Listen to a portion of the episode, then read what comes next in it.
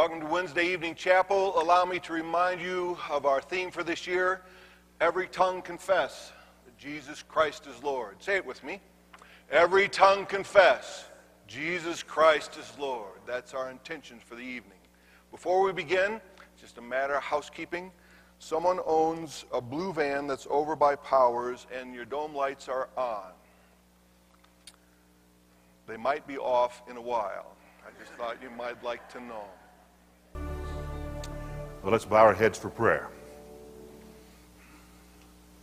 Lord, what a wondrous gift it is, these eyes of faith, that help us in this posture with our eyes closed, heads bowed, yet to see so clearly things that others, and, and perhaps even we at a different time, would have laughed at. Thank you for making yourself so real to us so that our hearts just wish to expand until we unfold you, knowing that in some wonderful way you have enfolded us already. There are within our number some very deep and pressing needs. Would you meet each one from that rich place you have, that storehouse of grace. And outside these walls, there are folks that are hurting so deeply. Some who just a day ago were celebrating a miracle of life only to discover that it was all wrong. It was not true. And now they sorrow again. Be with them and enfold them. Give them your comfort. And now, Lord, would you uh, hear not just our words, but feel our hearts of devotion and love for you? And may this time be profitable for your work, we pray, in the name of Jesus. Amen. You may be seated. Well, thank you for showing up. Appreciate that. I've discovered it's always better to preach when there are folks listening. Honestly, I had a dream last night that I was uh, invited to uh, preach in a, in a large church, and I stood up and looked out, and there was no one there. Uh, I preached anyway, and I enjoyed it. And that's, uh, that's the way I want to live. Hope, you, hope, hope you'll understand that someday if you don't understand it now. Just a few days after Christmas, the parents of Jesus took him to be circumcised and gave his name to be Jesus. Uh, there was no debate about that. There had been debate about his, his kinsman John, or kinsbaby, kinsbaby John. Uh, there had been an argument about what the name would be, you'll remember, but with Jesus there was not. The angel had already, had already settled that. Did, did you know that, that, that the name Jesus is the anglicized version of the uh, Latin version, of the Greek version, of the Aramaic version of the Hebrew name Joshua? Oh, you knew that? Well, see if I can say something tonight you didn't know already. We'll come to that. Uh, the angel had said, You will call him Jesus, for he will save his people. He'll be their redeemer. And that's what the name means. We're glad for it. Um, Jewish tradition, based on, uh, on Levitical law, said that uh, after eight days, the child was to be circumcised, especially sons were to be circumcised. Uh, and after 40 days, uh, he was to be, uh, with his mother, uh, cleansed. A, a, ritualistic cleansing, you understand. And so, sometime after 40 days, they would uh, they, some of you are laughing, and, and, and if you don't know why, uh, Professor Warrington will tell you later. Um, uh, 40 days uh, after, uh, after Christmas Day, the parents of Jesus took him the, the short, relatively short distance from Bethlehem to Jerusalem, and there in the temple, they, they they celebrate a short ritual, which was a ritual of cleansing, in which uh, the mother and child were, were pronounced to be ceremonially clean on the basis of uh, the presentation of two doves or two pigeons. Uh, in, in place of uh, two lambs, which was required by law, but the pigeons were allowed for those who were poor. Please do not forget that over and over again we are reminded that Jesus was born into not only a poor country, he was born to poor people in a poor country. And uh, there's probably some great significance in that. And it's also why most of us feel very, very comfortable among God's folks. Uh, and if you become a Nazarene pastor, we have it as a matter of, of uh, theological persuasion that we will encourage the poverty as much as possible. Thank you for laughing at that. It was not, it was not, it was because you understand very deeply. Sometime in, in, in, the, in, that ceremony, whether before the actual ceremony or after, but there in the outer courts of the temple, suddenly a, a man came from nowhere. And we read about it in the second chapter of Luke. Uh, you know, we, we, we spend a lot of time on the first 19 verses of Luke chapter 2. I want to spend some time on the verses, with the verses that uh, come uh, after that. I'm going to begin my reading with the the 25th verse and read all the way through the 35th verse. Because there's a story here that uh, while we all know it, we, we probably haven't examined it too closely. Uh, for example, most people believe that the cleansing and the, and the circumcision all happened at the same time. It didn't. There was at least three weeks uh, difference of time, and probably more like four to five weeks difference in time there, uh, because they're different events. But here is the story. Would you stand with me as we read from God's Word? I'm using the New American Standard Version. Again, I'm reading from verses 25 through 35. And behold, there was a man in Jerusalem whose name was Simeon. And this man was righteous and devout, looking for the consolation of Israel.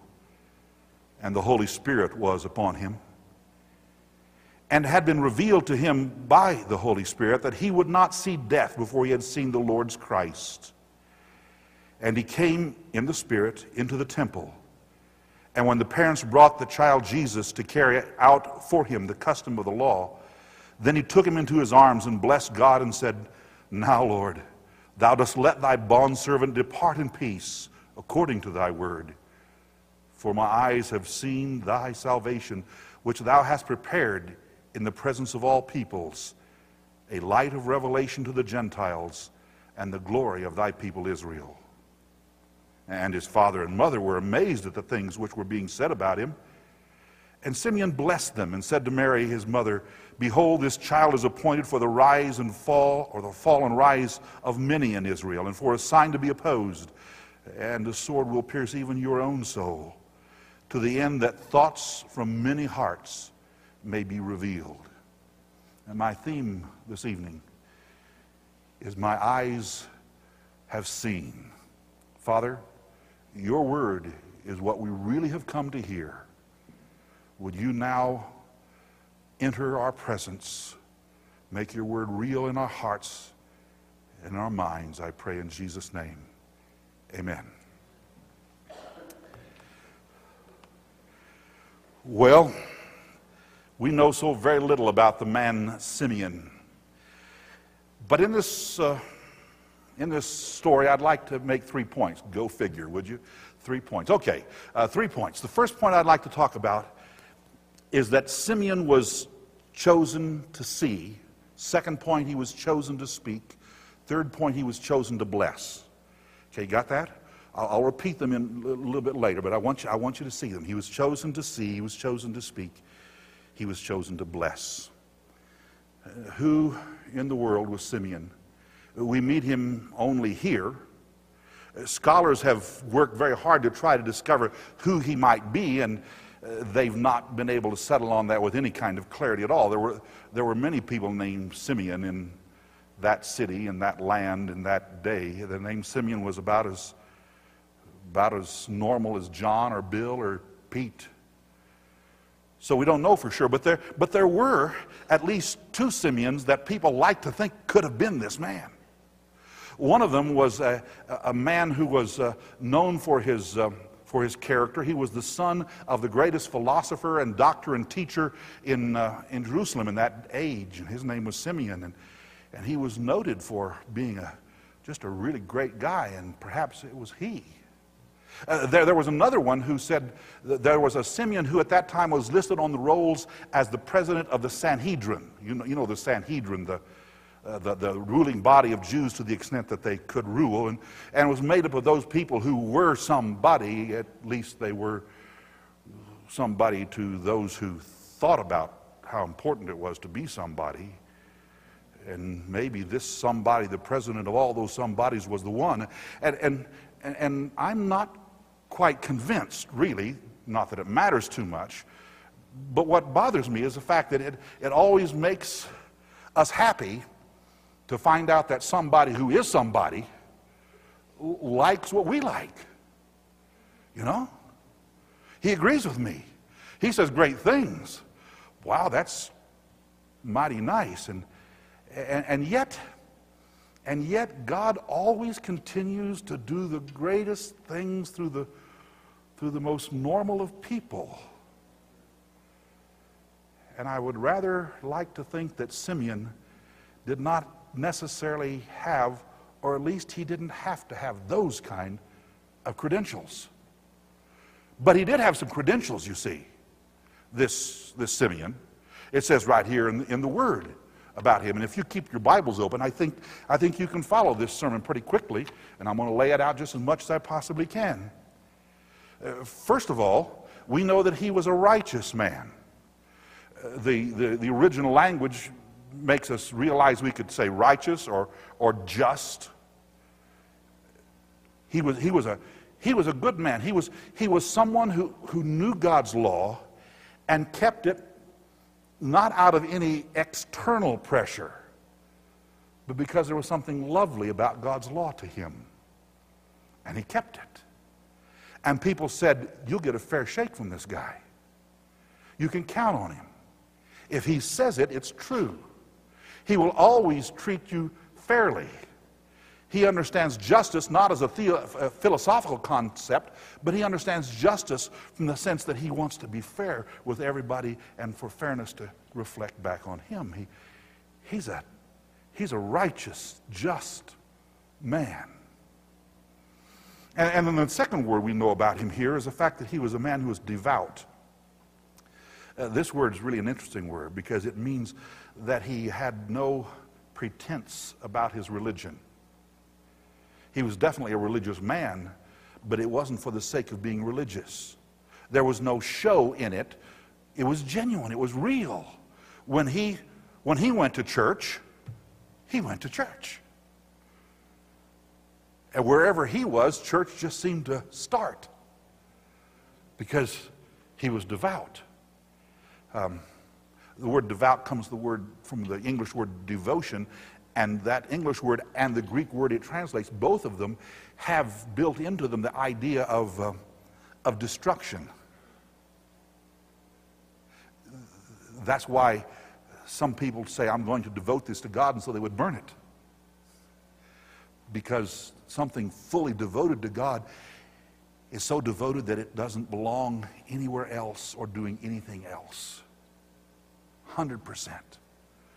But not in some, not in some scary radical way, but in some very comforting radical way. He was devout. So we know that about him. So he had credentials, you see. He had credentials. It says, too, that the Holy Spirit was upon him.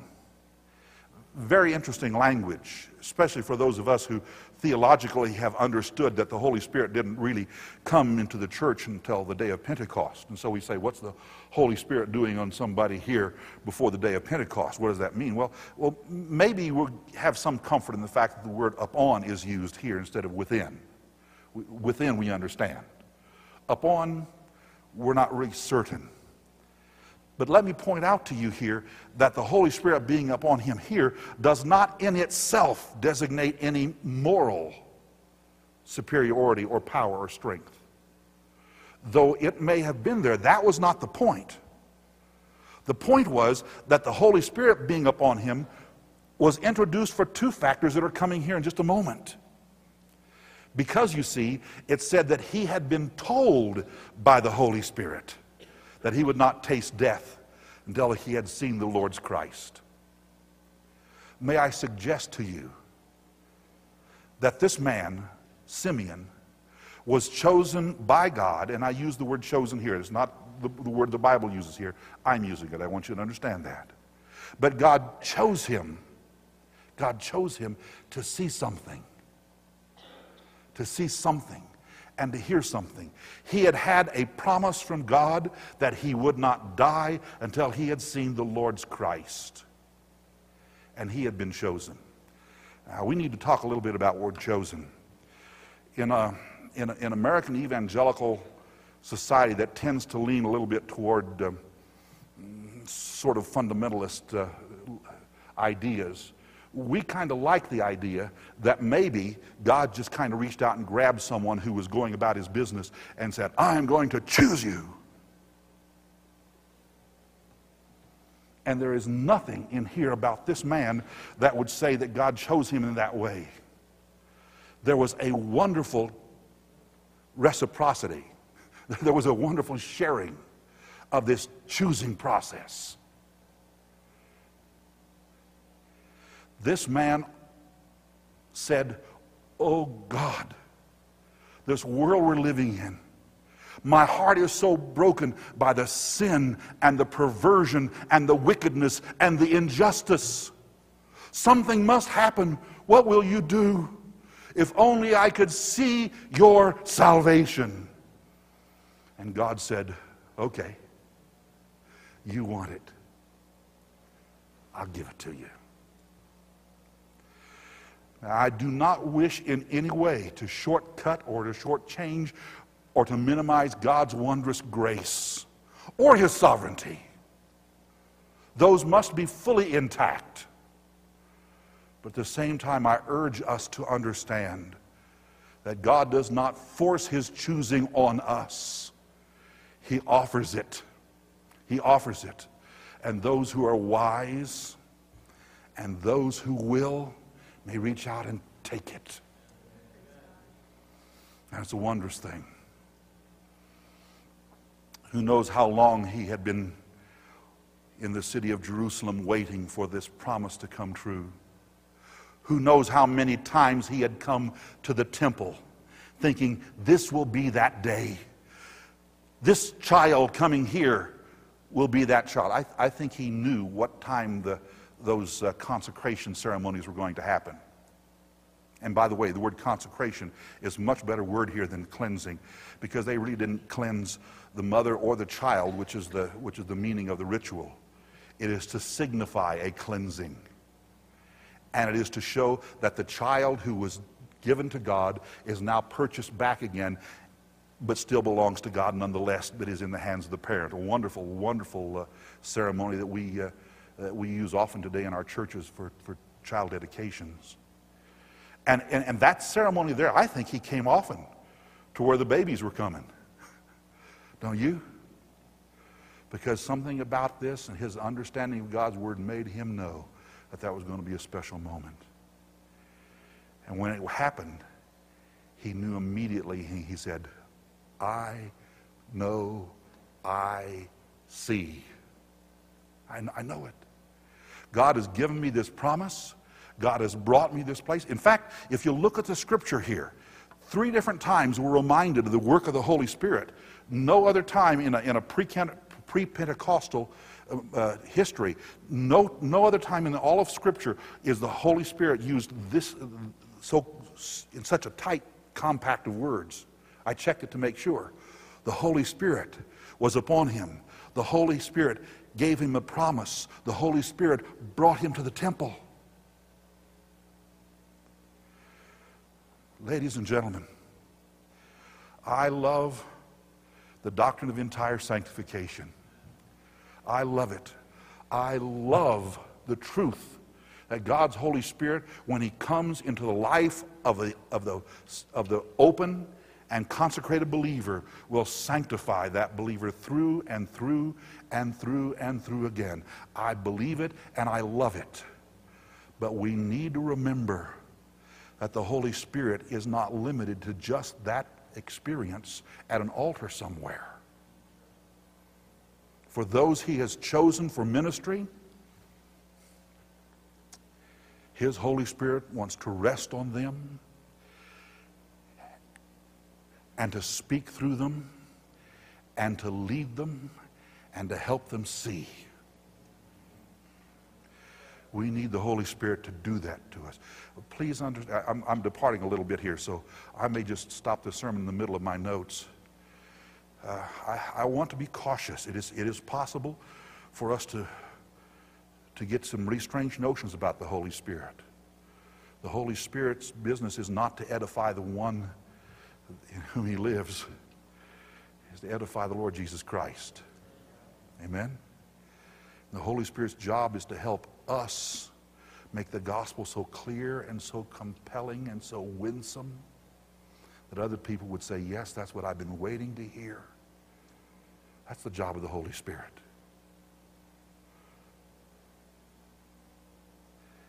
Oh, well, back to my notes. I'll, I'll get there. God chose this man to see, and he's chosen us to see some things too the fact that you're here at this college. This preparation is to help you be better seers. Got to be careful with that word too, because if you spell it out, it looks like a word from the occult, S E E R. Got to be really careful, but that's the intention. God wants us to see. He wants us to see carefully. Secondly, God chose Simeon to speak. It sounds too simple, but it'll get more profound in a moment. Christianity is a wonderfully experiential religion. I, I, know there are, there are great and lofty thoughts to think. There are great books to be read, and you're reading them, and you'll read more of them before you're finished. And there are wonderful experiences to share as we sing and as we pray and as we have these feelings and emotions. But there's also some things about Christianity that we must, we must actually do. When this man saw the baby, he immediately reached out and took him in his arms. He said, I must hold this child. I must touch him. In the book of John, Gospel according to John, the first chapter, it said he was in the beginning. He's, he's real. He is experienceable. First John, the, the, the, epistle of First John said that what we have seen with our eyes, which we have, which we have felt, our hands have handled of the word of life.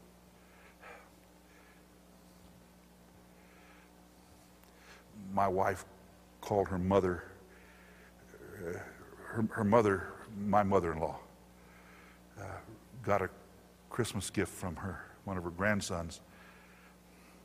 He said, he said, Granny, I'm going to bring you a, a new pad to put on your bed so that you'll be comfortable sleeping. And so on Christmas Day, he brought in under his arm a small package rolled up. She said, What do you have there? He said, I have your new mattress pad.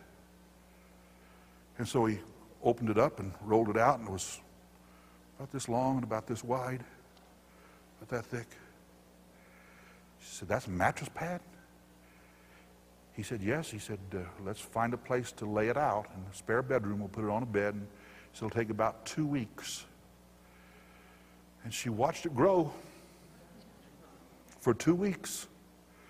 And after two weeks, it was the right size, and they put it on her bed and put the sheets over it, and she said it's the most comfortable thing she's ever slept on. You know what I said when I heard that? I said, I have got to see this. you, you've said that before. It, it's not that I doubt that it really happened. I, I'm, I'm sure it happened. I haven't seen it yet.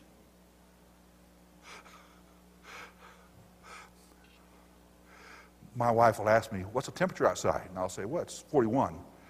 And then she'll get up and she'll go look at the thermometer. you, you know that. Why? Is she calling me a liar? No. Are you? No. No. She's not calling me. She wanted to see it for herself. Ladies and gentlemen, we're, we're in the seeing business, not only to see for ourselves, but to help others see as well. Because people want to see. They want to see.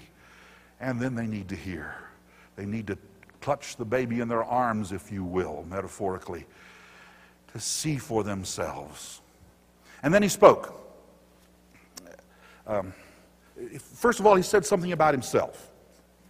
He said, uh, he said, Oh God, now let your servant depart in peace, for I have seen your salvation. Uh, do, uh, do we understand that? I, I said it's experiential. Uh, imagine in your hand real peace, personal, soul deep peace.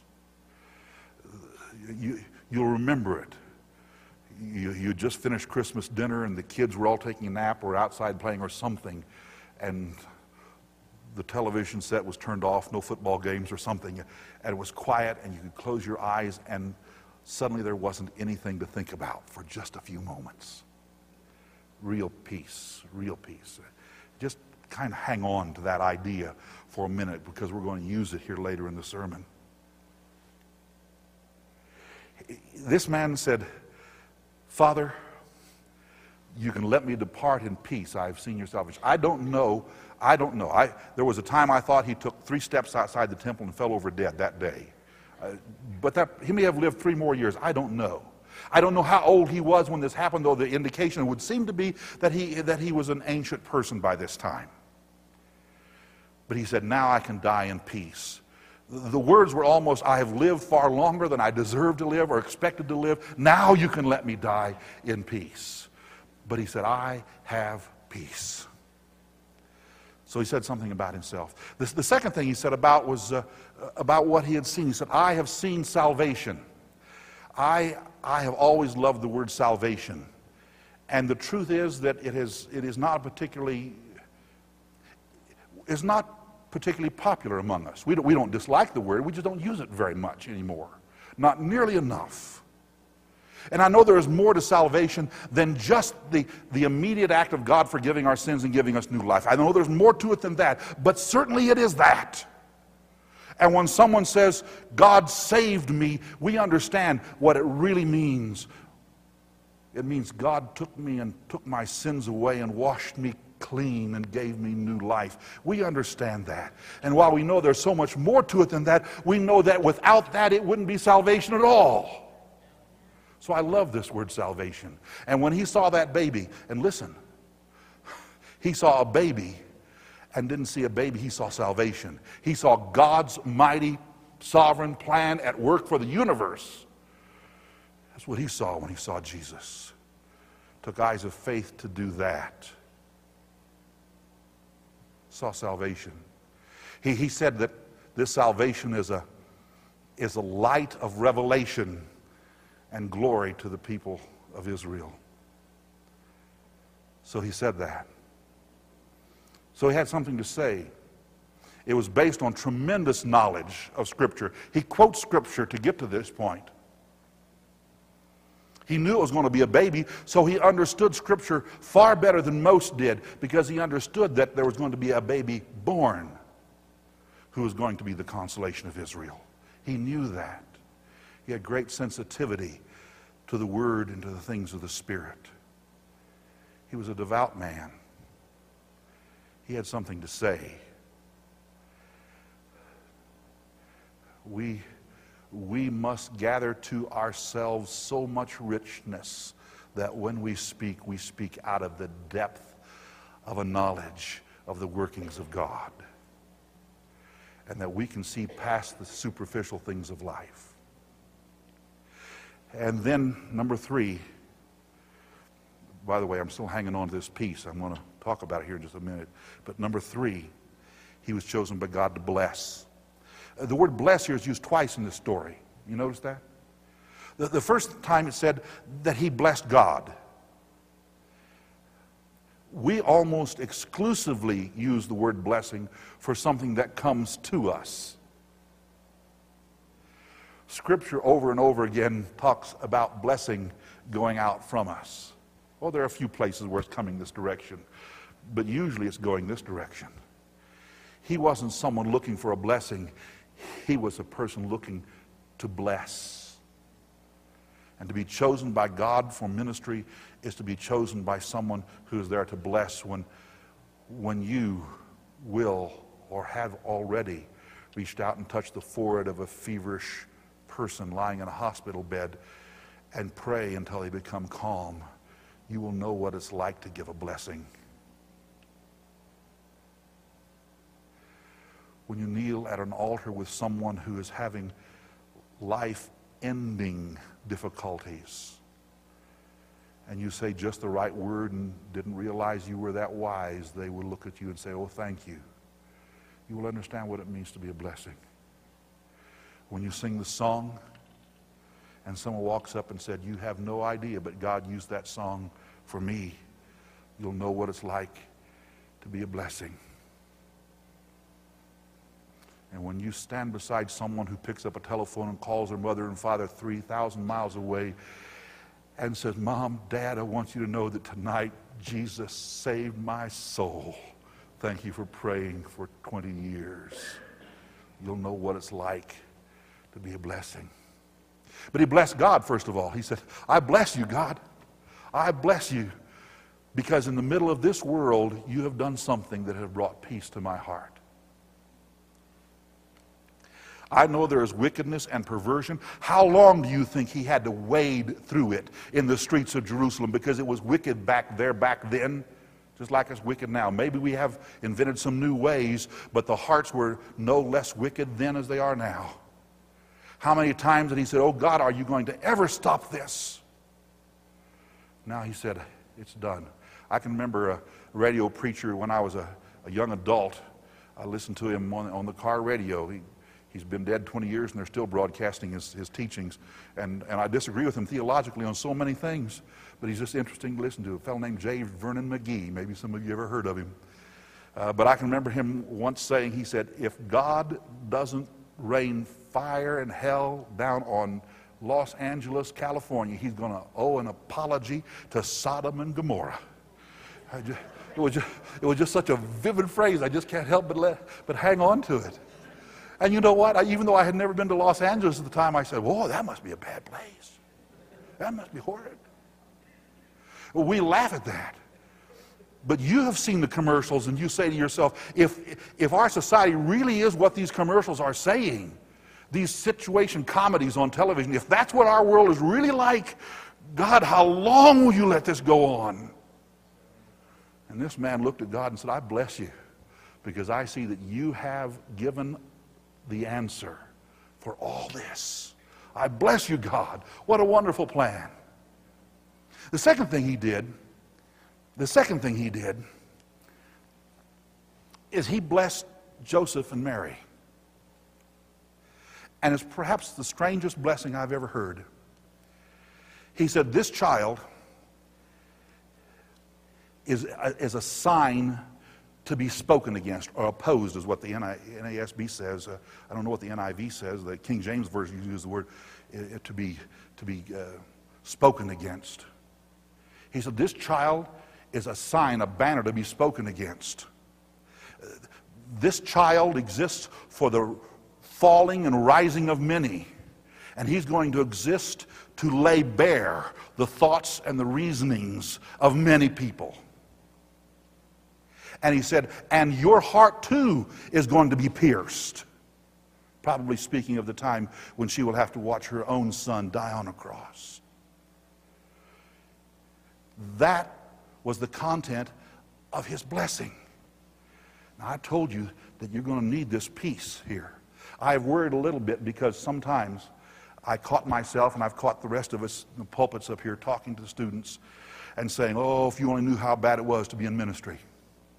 You only knew how many, how many people are going to criticize you and how you're going to try to do the right thing and they're not going to let you and they're going to take advantage of you and they're not going to love you. And, folks, that's been true for everything, everywhere that I know about. But I want to tell you that the peace that Simeon was talking about was a peace that he had that worked no matter where, no matter when, no matter how. And if God has chosen you for ministry, to do anything else would be misery. And to do that, even in the midst of the kind of world we have, is the most wonderful thing. It is the most gratifying, the most joyous, the most powerful things. Have I ever been hurt in my life? You bet I have. Have I been disappointed? Have there been people who have lied about me and cut me and hurt me? You bet they have. Have I sorrowed and cried about it? Yes, I have. But I can tell you there is a peace that is so deep and so powerful, I wouldn't trade that peace for anything. I wouldn't let go of it for anything. Because I have seen God's salvation. I've held it in my arms, touched it with my hands, seen it with my eyes, heard it with my ears, tasted it. It's real. It's real. It works. It works. And when I stop long enough, I take a deep breath and I open up my heart. I find a nugget of peace there so powerful. I want it to be there ever. And it's there because I have said, God, I want to see. And He said, You've got it. Hang on. The time is coming. It'll be so real, you'll, you'll lap it up. And over and over again, he has made that to be true. Let's bow our heads together. Father, we have prayed that you would open our hearts, and we need you to open them. We, we throw them open those doors of our hearts. We throw them open as best we can, and we need for you now, with your great and powerful hands, to open them wider until you can come in and help us see. This is your work, this is your plan. That baby back then represented all of your power, all of your grace, all of your love, all of your preparations. Thank you for letting us be part of it. You have chosen us, Father, to see. You have chosen us to speak. And now, Lord, we pray that you would choose us to be a blessing. And help us understanding there is no real contradiction in the pain that will come and the blessings that will overshadow every bit of it. We thank you for this in the powerful name of Jesus. Amen. Amen. God bless you. You're dismissed.